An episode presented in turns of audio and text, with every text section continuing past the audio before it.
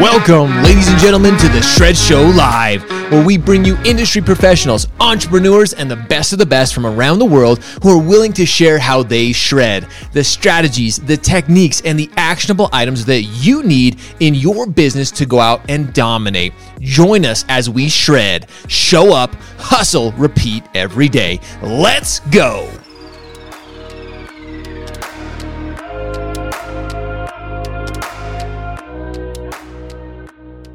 Ladies and gentlemen, good morning. Good morning. We hope you guys had a great weekend. Jacob, what's up, brother? Excited to have you. Excited to have a new guest. You introduced me to Chris. I'm excited just in our mm-hmm. pre show getting ready for this. But how was your weekend, Jacob? How was it? How was it? How was it? It was great, man. You know, we're down here in Dallas, Fort Worth, getting prepared for a massive heat wave. Hopefully, it's not like the winter storm. Hopefully, things stay up and running and our politicians actually take a moment to care about us. But hey, you never know. It's Texas. Anything could happen. I don't know. Maybe some of our senators are heading north. You, you hmm. never know. Never know, right? Never and know. hey, and hey, you brought a friend with you this morning. You introduced me to. Chris, and I'm really I'll be honest, I am stoked to have somebody. You and I are pretty smart guys, but we but most well, kind of, we'll, we'll ish. But we have somebody way smarter than us this morning. That's going to be sharing some things. A lot of times, Jake, when we talk about secondary market, market analysis, people's eyes just whoop, gloss over, Yep. forget about it. But I'm excited to kind of have you introduce Chris Whalen for Yep. us this morning. So that's it. In the media industry, you know you're doing something right when you're punching up. If you're sitting there, you know, looking down on your competition and calling them names and all that, you know, you're, you're not at the top of your game. You're at the top of the game when you're fighting the good fight. Okay. And when Housing Wire started off in the early days and I was brought on back in 09, 2010, right after we're coming out of the subprime crisis, Chris Whalen was already a regular columnist in the magazine. And the stuff he wrote was always so analytical and above the brand in terms of the content he put out.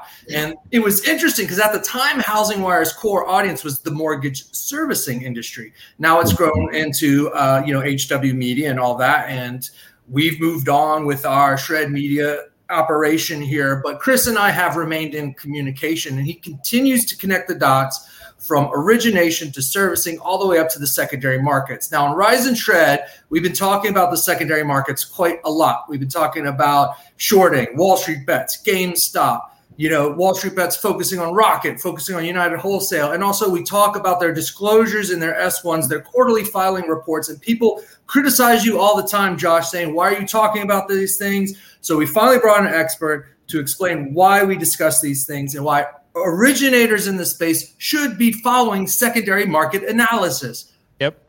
So, with that said, let's talk about Chris and his latest note that he sent to us over the weekend that blew our minds away. Let's do it. I'm going to bring it up here. And Chris, before we get into it, like for those who don't know, you were kind of telling me a little bit about yourself. For those who don't know Chris Whalen, maybe kind of give a little background on yourself because as you were sharing with me, I'm like, holy cow, like you have an incredibly impressive background in history. So for those who don't know, who is Chris Whalen? Well, good morning, gentlemen. Thank you for having me. Uh, I'm an investment banker. I am an author. I've written three books. Probably the most interesting one is called Ford Men in 2017. It reminds you why Henry Ford was successful, which is other people. Um, and I write a column uh, in the mortgage industry. I publish a blog called The Institutional Risk Analyst. And that note you're referring to is part of our premium offering where we look at banks, fintechs, and mortgage companies. As you pointed out, my friends on Reddit who used to be software geeks have become day traders. And uh, in fact, a bunch of them earlier, you know, last year almost annihilated a couple of hedge funds on Mhm. GameStop. And also, they were a big reason that Rocket performed so amazingly over the last six months. There were a Yeah. couple of spikes in that stock. And these are mortgage companies. I mean, come on. But in the whole environment where we're living right now, the Fed has basically shifted the risk curve a couple clicks over. So companies that used to trade at a discount are trading at a premium. And JP Morgan's two times book value, which is pretty fully valued. So the world is kind of uh, skewed, if you will, and the housing industry obviously is skewed if you have lived through the last 12 months. So it's uh, it's all good. Yeah. So and why- let, so, go ahead, so, Jacob. why, so, Chris, why should originators care about these things because why should they care about you know Wall Street bets destroying hedge funds because they're shorting Quicken or United Wholesale stocks or all that? You put out a note, and the reason why I ask is you put out a note that's basically pit, pitting Quicken and United Wholesale because they're both in the press talking about how they're winning brokers' hearts and minds. And whenever we mention one, people say we're, you know, we're we're we're, we're partnering with them. Whenever we mention the other, we, they say we're partnering with them. So right. we're, we're so what how can we look how can originators look at this analysis to determine where rocket stands in the market where united wholesale stands in the market what's their market share and what's truth versus propaganda? Well the first thing you have to say is that most mortgage companies before you know 2020 were not public. It was unusual for these companies to go to the public markets and raise money. So you had PennyMac you had a couple of others but by and large, these are private companies. The reason for this is that their results tend to be very correlated to interest rates and employment. And as a result, they can be very volatile. Now, in the secondary market, Jacob, what you're talking about is how a mortgage company profits on a loan when they sell it to somebody else. That's usually Fannie Mae, Freddie Mac, or into the government market with Ginnie Mae. So that's very important because that's how they make money. You know, most mortgage firms, when they close your, your home loan, are down cash. In other words, they've spent more money getting this loan done than they're going to get back immediately. So they typically sell the note, and if they can, they'll retain the servicing because that cash flow they get every month can oftentimes be very significant. So secondary market is important in terms of knowing what the spread is on loans when you sell them. That's a basic benchmark for the industry. And then the second thing is that the uh, you know the overall uh, uh, tenor of the market is now available to people in the industry. You can actually uh, look at the public disclosure from Rocket, uh, United Wholesale, Finance of America, Guild, and these are all very interesting, very different companies. They're all different. And it's important for people to pay attention to their earnings and to the other information they provide because it gives you a little color on what's going on in an industry which really has been private and has not been uh, easily understood by people. You know, and, and as a bank analyst, as an equity guy, what I would tell you is that mortgage companies are fixed income stories. They're not really stock stories in a traditional sense right. that you think about a bank or a commercial company. These are companies that live and die in the bond market, in the interest rate market. And that's why understanding what's going on, Jacob, in the secondary uh, market for loans and for servicing is so important. And right here, you have a note talking about two of the biggest players in our space who often uh, run into conflict with each other. Um, what can looking at the analysis, and you could see, I'm, I'm assuming the blue line there is Rocket when it had its spike Yes. Um, and you, you, know, how do those two lines correlate, and how do we interpret this versus you know Rocket and United Wholesale? And let's talk about how they're different in terms of their disclosures. Uh, can we really take a look? Are they are they telling us enough? Are they should they be telling us more? Should they be telling us less? What can we learn from analyzing Rocket and United Wholesale? Well, the first thing you have to say when you're talking to people about public disclosure is that it's an oil painting. It's not a photograph.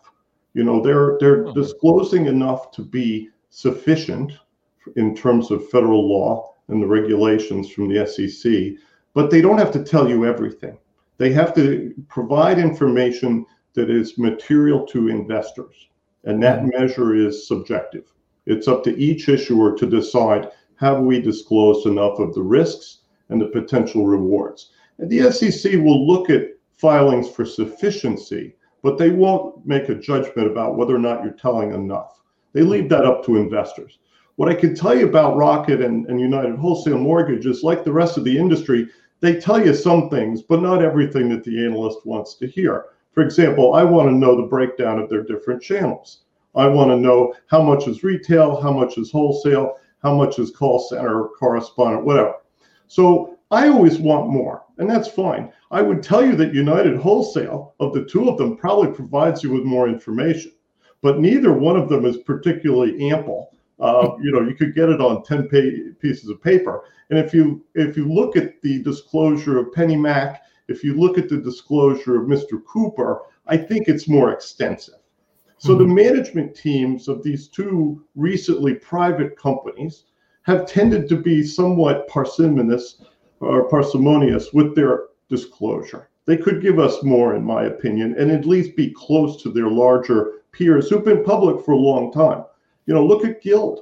Guild tells you a lot more than either one of these two. So it's really up to management at each one of these companies. How much do they want to reveal about their business to entice investors versus how much do they want to keep back to protect themselves from competition, right? So, Chris, here's a question: Is it? I mean, you look at Guild and you look at a few other competitors, like you mentioned. There are pros and cons, but being that both these companies did, you know, just go public this year, is yeah. is it is there a pro or a con in one way or another to whether give more or give less right now? Ultimately, it, it's a discussion between the issuer and their investors. This is one of the reasons that they have quarterly disclosure, and many of them have conference calls. I will tell you that I was a little bit shocked by United Wholesale and the degree to which they make very assertive, uh, positive statements about the future that you normally don't see the officers and directors of public companies making. If you compare Rocket uh, companies, which is uh, you know the successor to Quick in a, in a sense as a public company, and United Wholesale, you would have to say that Mr. Ishbia at United Wholesale has beaten the drum pretty hard. He kind of reminds me of Mike Nierenberg at New Residential, which is another player in this market. They are a REIT that buys mortgage servicing, buys loans. They have a lender now. They just bought Caliber. So, very interesting story. But, you know, let me give you an example that I think would resonate with your viewers, Josh. Caliber and Freedom are the only two big firms that had a full offering in wholesale, retail, call center, correspondent, all, all, all across the board. And they tend to be pretty stable as businesses. Sure. You know, I, I think Caliber did a great job. They just got taken out at a decent valuation in a very positive market environment, of course. Freedom's private. You know, I know Stan Middleman very well. Very old-fashioned approach to mortgage servicing. Loves the assets accumulates the assets. And he's now, you know, he, he passed uh, Wells Fargo last year as the largest government lender in the United States. Wow. So, you know, all of these businesses are different. And what I would say to you is that, you know, it's really up to the investors to discipline the issuer in terms of what they are told. Because once they put information out there one quarter, they tend to have to continue to provide that information to investors again, it's a, it's a judgment call by the investor. How much do I have to say to have sufficient disclosure? Hmm. And, and when you, you sit on the earnings calls with these CEOs and you, you listen to them, and in the last 12 months, at least to me, um, and Chris, you may have your own take. I feel like the the general approach towards the investing community has changed. They sound the CEOs sound salesier. They yeah. sound like they, they're not they're not delivering data responses to the questions from analysts from Wells Fargo, analysts from you know you name it, uh, and and and I feel like the they're, they're I don't know if they're not taking the questions as seriously. They don't think that these questions merit an accurate data response, or they simply don't have the information available to them. But I mm. seem to remember that these calls used to let the CFO talk a whole lot more and yeah. now the CEOs are seem to be entirely dominating this. Is this a trend? Am I crazy? Am I? What, what do you feel? And also, I had to look up parsimony. Okay, so parsimony. No, no, no, more big words. You're, you're, throwing my game off here, Chris. It's hard to say. Look, I, I got two examples. Look at J.P. Morgan, Jamie Dimon, Marianne mm-hmm. Okay, very carefully scripted, very, very, very focused on the numbers. All of their answers come from a number somewhere.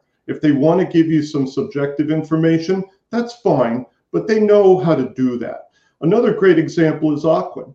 You know, Glenn Messina, John Britti, the chief investment officer, very solid uh, background. All of their team used to be part of a bank holding company, remember? So they tend to have really good financial people at that firm, very careful on conference calls, extremely careful.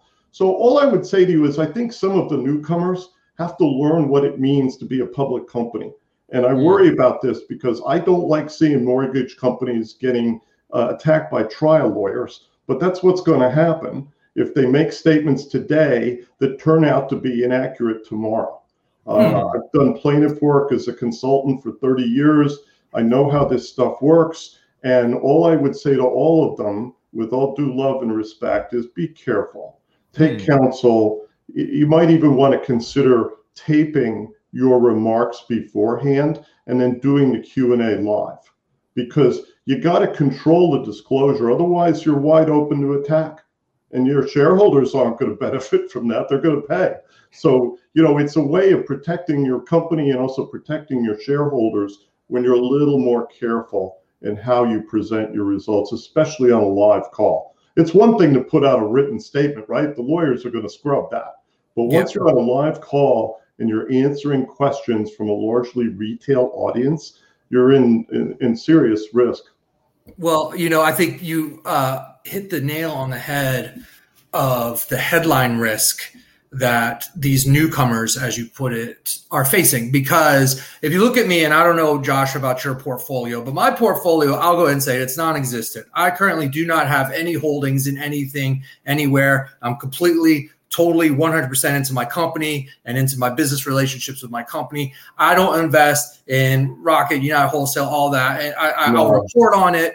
But you're an investment banker, Chris. You do. You do have skin in this game.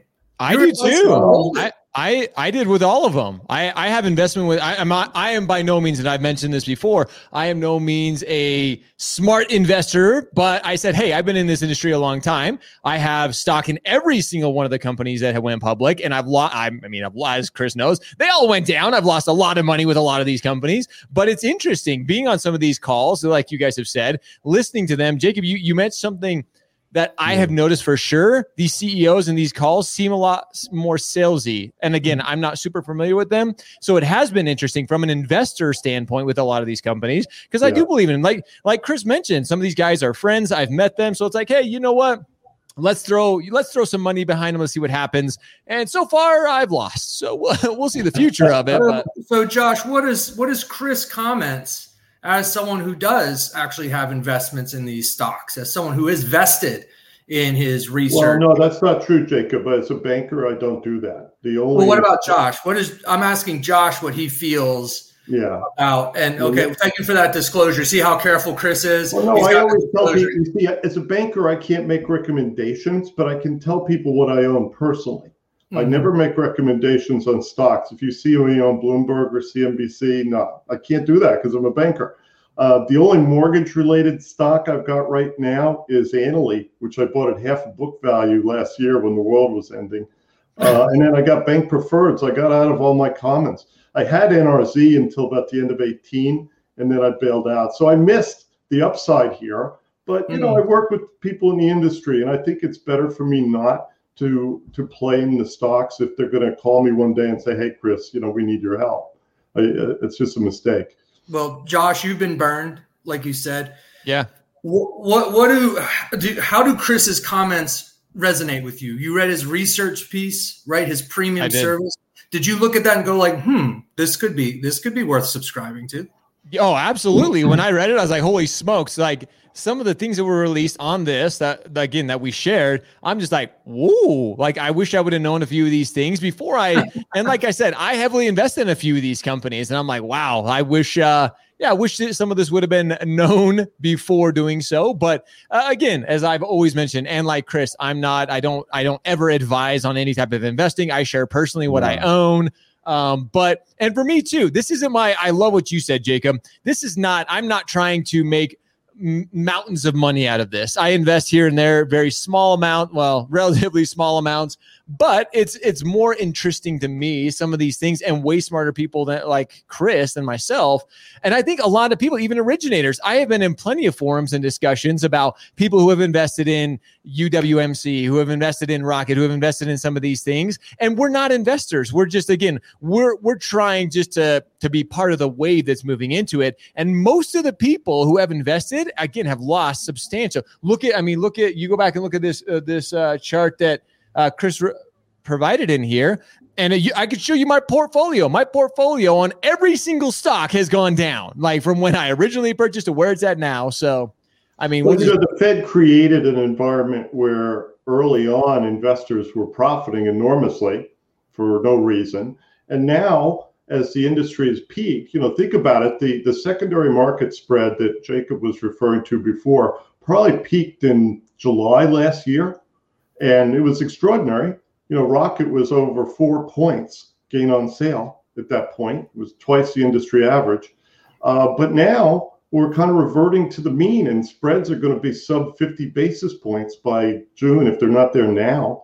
Uh, and these companies are not going to be profitable. It's hard to convey that kind of change to the folks on Reddit, who I love, by the way. But mm-hmm. I call them the kiddies. And, you know, they're like, oh, we're going to the moon. That's about the depth of their analysis. You know, we're going to the moon. So, in a complicated industry where much of what goes on is actually opaque, and you re- almost have to know operators to talk to them and say, "Hey, what the hell is going on here?"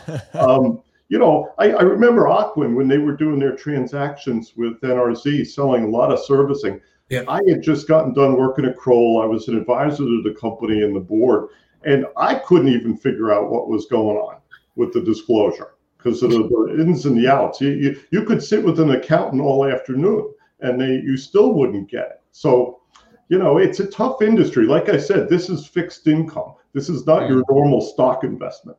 Right. Look, let me ask you something. I know we're, we're past time and all that, but we, we, keep, we keep you here all morning and we know you, you got things to do, Chris. But I have one no, final question. The dog is calling at my door. He wants to get back in. the the this was we, we've been covering this in the rise and shred. The Fed is got this unusual behavior where some are saying let's taper, some are saying we, we, we can't taper, and then you have some who are kind of in between. And so the, the the press on the on the on the subject shows no clear consensus on mm-hmm. tapering. Uh, the Fed is going to begin tapering, from what we understand. What impact? What's for one? What signal does this send down the yeah. line to to mortgage lenders in terms of interest rates uh, yeah. and you know what will be the actual impact and i know you had an op-ed on uh, how the biden how biden is going to destroy the mortgage mortgage servicing industry well, can't wait to not.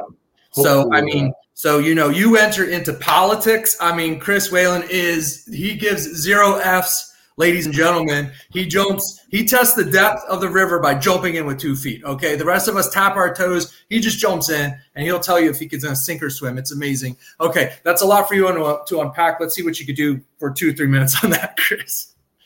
Well, look, the Fed has been trying to goose employment, and they use the Fed funds rate as their mechanism. Uh, historically, housing was a huge part of this because you conveyed low interest rates by getting everybody to refinance their mortgage. Fine. The trouble is, is that they now have included purchases of securities in the open market. They're not just changing the target rate for Fed funds. They're out buying treasury bonds, buying mortgage securities, and they are indifferent to losses. They are indifferent to prepayments. So the Fed could buy a Ginnie Mae security and see 40% of it prepay in six months and take a huge loss, but they don't care.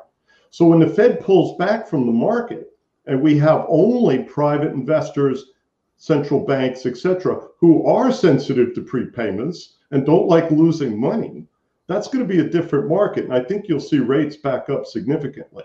I would like to see the Fed start to do this now and slowly adjust the market back to zero. And they obviously are going to keep buying treasury bonds. But as volumes fall in the industry, they're going to have less paper to buy. You know, let's face it, we're going to be down half a trillion, maybe six, seven hundred billion dollars in production this year. We'll still do over three. It'll still be a great year, but spreads will be a quarter of what they were a year ago. So that means probably at least half to two thirds of the industry will not be profitable on their lending operations this year. That means if they have servicing, you're going to depend on that income. Ooh, and what about for those who 2018 guys? I say, I mean, what about the what about those who don't have the servicing? That's the problem. They're going to get bought, or they're going to shut the lights off. you know, uh, servicing is the asset that keeps you alive in times when lending is unprofitable, and it's only the old-fashioned guys, Jay Bray and Mr. Cooper, Stan yeah. Middleman at Freedom, uh, the folks at Caliber, Sanjiv Das they understand this, and they've always been very conservative with leverage, and and uh, because they know down the road leverage will kill them. The the servicing will keep them alive, but too much leverage kills them. So when you look at Rocket, very well managed company, hyper efficient, not too much leverage. But then you look at United Wholesale, and honestly, I think they've grown too fast. They they kind of remind me of Countrywide uh, revisited. Um, mm. I hope it doesn't end up that way. But remember, Countrywide was a wholesale player that got into everything, and then at one point was half of total originations in the mid 2000s. Uh, it was extraordinary. And then they one day shut off the lights and Bank America bought them. Mm. That's it. And then Brian Moynihan, of course, shut down their correspondent channel, costing his shareholders tens of billions of dollars in in uh, foregone profits.